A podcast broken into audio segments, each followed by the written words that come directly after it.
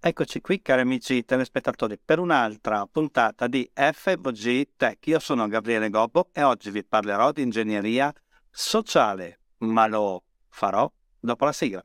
FVG Tech. La tecnologia in tv. Un programma di Gabriele Gobbo. Ogni settimana una nuova puntata con ospiti nazionali e internazionali. Bene, rientrati in studio amici telespettatori. Come vi ho detto poco fa, sono Gabriele Gobbo e oggi voglio parlarvi di una cosa che ormai c'è su tutto il mondo digitale, anzi il mondo digitale l'ha amplificata perché bene o male è una tecnica sempre esistita. Parliamo in questo caso di eh, ingegneria sociale. Ovviamente lo farò in modo abbastanza semplice così che tutti possiate capirlo la, l'ingegneria sociale serve per eh, imbrogliare, diciamo così, le persone e farle cascare in quello che è noto anche come phishing, cioè ad esempio quegli sms falsi delle banche che vi fanno cliccare un link per rubarvi dati, proprio per semplificare al massimo. Grazie all'ingegneria sociale cosa succede? I malintenzionati eh, attraverso una raccolta di dati che possono fare sui vostri social network, nelle vostre pagine, se avete un sito, un blog, ma soprattutto mettendo assieme i dati che ormai ognuno di noi ha sparso nel dark web, o meglio, le aziende a cui abbiamo fornito i nostri dati, ma anche banalmente l'indirizzo email, una password, sono state bucate e i cattivoni hanno rubato i dati e li hanno messi in vendita sul dark web. Quindi eh, i malintenzionati, come abbiamo detto, possono prendere tutti questi dati, incrociarli e poi vanno sul sito della vostra azienda e vedono se avete una posizione, magari lì c'è il vostro indirizzo email, poi prendono una password anche se vecchia di un vostro social network con indirizzo email, la mettono assieme il nome, il cognome, magari su LinkedIn abbiamo messo altre posizioni lavorative, sui social abbiamo fatto dei post dove diciamo dove siamo stati o sono geotaggati, così si dice, quando nell'immagine nel post ci registriamo in qualche luogo, mettono assieme tutti questi dati così che in una campagna di phishing possono inviarvi un'email, un messaggio, un sms, un whatsapp con dei dettagli ben precisi e ovviamente più sono precise queste email, per semplificare parleremo di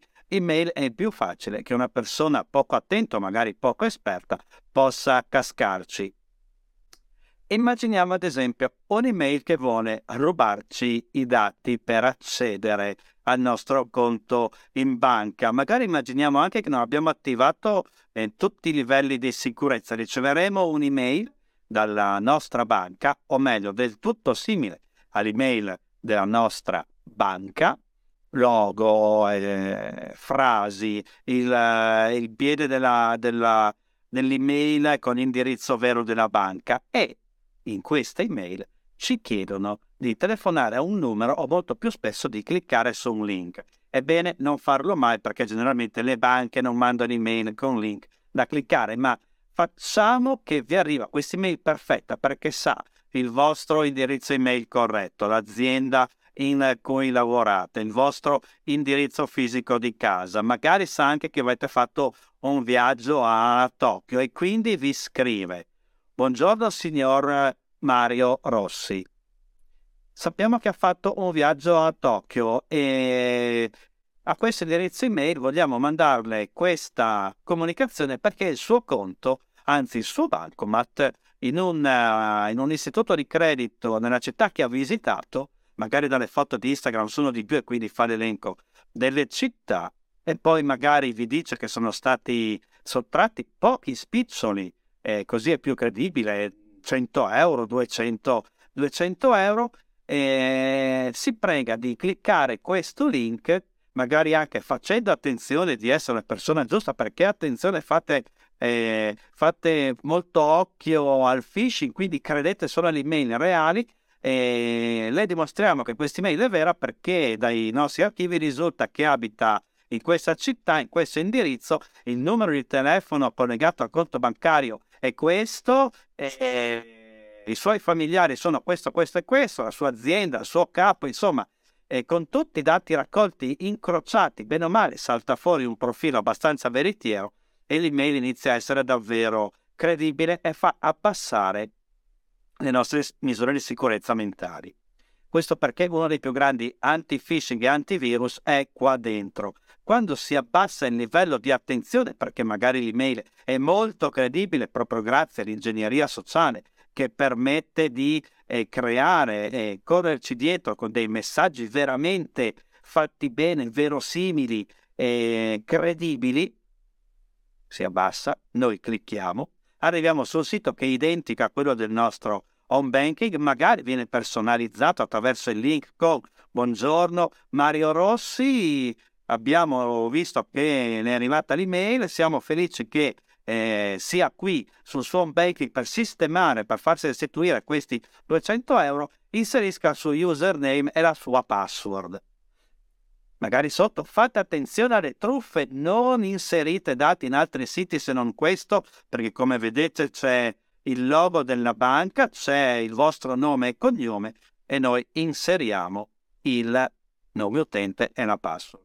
In un secondo questi dati vengono rubati grazie all'ingegneria sociale e al phishing. Qui potrebbe essere qualcosa di non gravissimo, sebbene più dati girano più facile bucare gli account, perché generalmente nelle nostre banche ormai c'è l'SMS col codice usa e getta, l'app col codice usa e getta, l'accesso a due fattori, magari ci arriva anche la conferma della verifica via sms, eccetera, eccetera, eccetera, ma intanto abbiamo regalato username e password che sono dati utilissimi. Se in più, magari con qualche sistema un po' più complicato, questo sito web riesce a intercettare quelli che si chiamano ad esempio cookie, ovvero quei piccoli file che i browser, i sistemi per navigare su internet mettono nel nostro computer per ricordarsi di noi, oppure questo sito può estrapolare dal nostro sistema di navigazione un cookie precedente, è molto probabile che poi ci chieda anche il codice di autenticazione o magari ce lo chiede senza riuscire a reperirlo dentro il nostro computer. Noi lo inseriamo, dall'altra parte un sistema automatico, una persona riceve il codice usegetta e lo mette immediatamente nel vero home banking. Un disastro.